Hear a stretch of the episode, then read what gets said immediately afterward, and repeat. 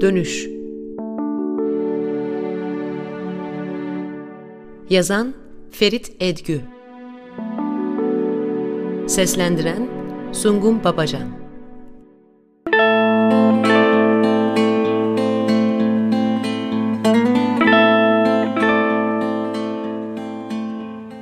Niçin geldim buraya? Niçin döndüm bu toprağa? Dört bir yanı suyla çevrili bu çorak adaya. Havasına dayanamadığım, iklimi sağlığıma zararlı ve her dönüşümde pişmanlık duyduğum bu kara parçasına geldim. Niçin? Burada açtım gözlerimi. Burada kapayacağım dediğim için. Burada, bu adada, bu odanın bir köşesinde, bahçe içindeki küçük evimde dediğim için. Ya da kumsalın bir yerinde, bir kaya kovuğunda, bir deniz mağarasında, bir kaçak gibi. Ya da tepelerden birinde, kurşunu alnından yemiş, dediğim gibi. Burada açtım gözlerimi. Gözlerimi nerede açtığımı ansımıyorum.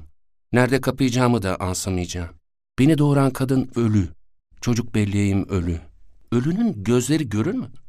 Gözlerimi burada açmış olup olamayacağıma göre niçin bu dönüş? Bu kaçıncı dönüş? Bu sürekli dönüş? Bilmiyorum. Bir tutku mu? Bir saplantı mı? Toprağın çekmesi mi? Denizin çağrısı mı? Bilmiyorum. Bilmeden dönüyorum.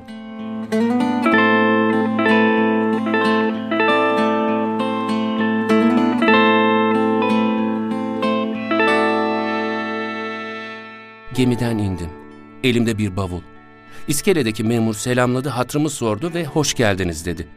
Akşam dört bir yanı örümcek ağlarıyla sarılı eve girdim, kapıyı büyük demir anahtarla açıp. Girişte sandığın üstünde bırakılmış bir mum buldum. Sanki beni bekliyordu. Yaktım. Mum ışığında baktım eve, örümcek ağlarına, rutubetin duvardaki izlerine. Yatak odasına girdim.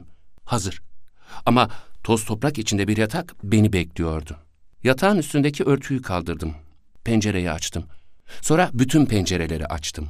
Mumu söndürdüm. Çıktım. Karnımı doyurmak için gittiğim aş evinde şarabımı yudumlarken adını unuttuğum bir çocukluk arkadaşı geldi yanıma. Demek dönüldü. Evet. Toprak çekiyor değil mi? Hayır. Toprak değil, deniz. Aynı şey. Evi nasıl buldun? Örümcek ağları içinde. Eh o kadar olur. Camlardan bazıları kırılmış. Bunca yıl geçti aradan. Evet. Bu kez dönüş temelli mi? Bilmiyorum. Bakacağım. Belki. Tek başına mı? Her zamanki gibi. Şaşırdı. Ya da acıdı. Şaşacak ne var? Şaşırmadım ama yaş. Biliyorsun hepimiz yaşlandık. Yaşla yalnızlığın ne ilgisi var? Haklısın. Yoksa köyden birini mi bulacaktım bana bakacak? Niçin olmasın? Niçin olmasın? Aşımı pişiren, çamaşırımı yıkayan, yatağımı yapan, soğuk gecelerde beni ısıtan, kıyıda balıktan dönüşümü bekleyen.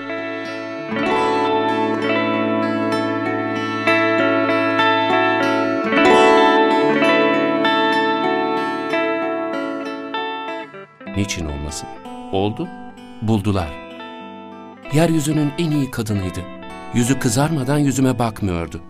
Gel dediğim zaman geliyor, git dediğim zaman gidiyordu. Sustuğum zaman susuyordu. Yalnız ne yemek istediğimi soruyordu. Yalnız bahçede hangi çiçekleri görmek istediğimi soruyordu. Bugüne değin ne yaptığımı sormuyordu. Bundan böyle ne yapmayı düşündüğümü sormuyordu. Verirsem alıyordu. Alırsam giyiyordu.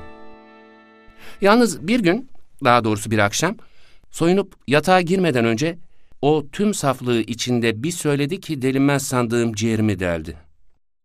Biliyor musun? Senden önce ben burada yok gibiydim. Biliyorum. Daha çok yoksulluğun sesiydi bu. Hiçbir şey vermemiştim bu kadına. Hemen hemen hiçbir şey. Yazın bir basma entari, kış yaklaşıyor diye üç arşın pazen. Canım çektiğinde bir okşama. Diyelim biraz ötesi. Ne övüp göklere çıkarmıştım, ne yerip yerin dibine batırmıştım. Kendim nasıl yaşıyorsam onu da öyle yaşatmıştım. Sessiz, tek düze. İlk kez evime girdiğinden, yatağımı paylaştığından beri ilk kez doğru dürüst bir şey söylemek gereği duydum.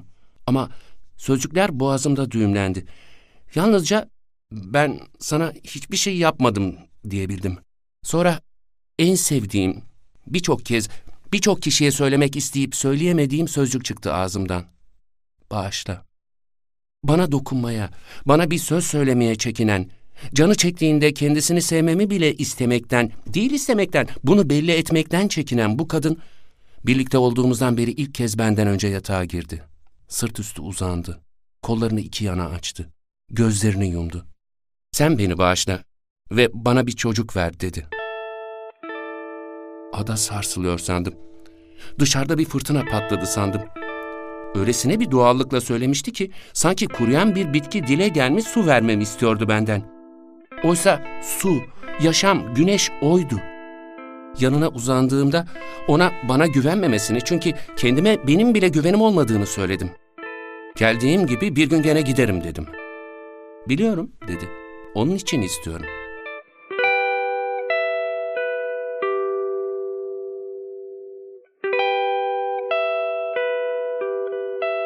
Güz yağmuruyla birlikte adadan ayrılma isteği belirdi içimde. Kışı burada geçirmekten korkuyordum. Burası bir ada. Dört yanı denizle çevrili. Bir denizin üstüne oturmuş. Ya deniz dibindeki kayalar çözülürse ya da batarsa bundan mı korkuyordum? Bilmiyorum. Kışın esecek, günler boyu dinmeyecek fırtınaların korkusu muydu içimdeki? Bilmiyorum.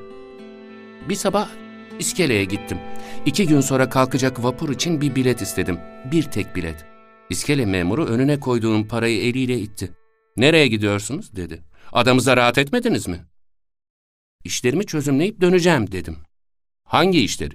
Neyi çözümleyeceksiniz? Bırakın bunları. Oturun oturduğunuz yerde. Bakın artık yabancılar da kalmadı adamızda. Ben sizin düşüncelerinizi sormadım dedim. Ben ilk vapur için bir yer istiyorum. Bir yer mi? Dedi iskele memuru. İlk kalkacak vapurda sizin için bir yer yok. Yani bütün yerler dolu mu dedim. Hayır dedi. Sizin için yer yok dedim. Bu ne demek? Bu şu demek ki adadan ayrılmak için sizin özel izin almanız gerekiyor. Kimden?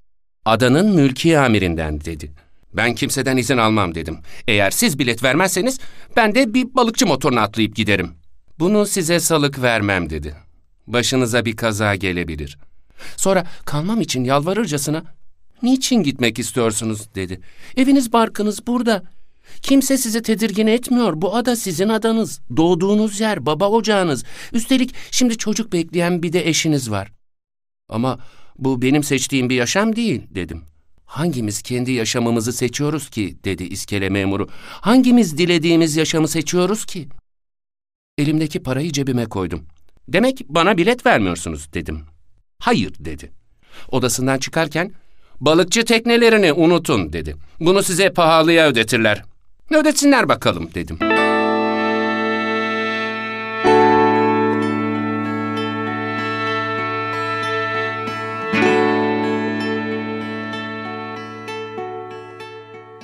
Neyi ödeyecektim? Kim ödetecekti? Nasıl ödetecekti? Niçin ödetecekti? Niçin ödeyecektim?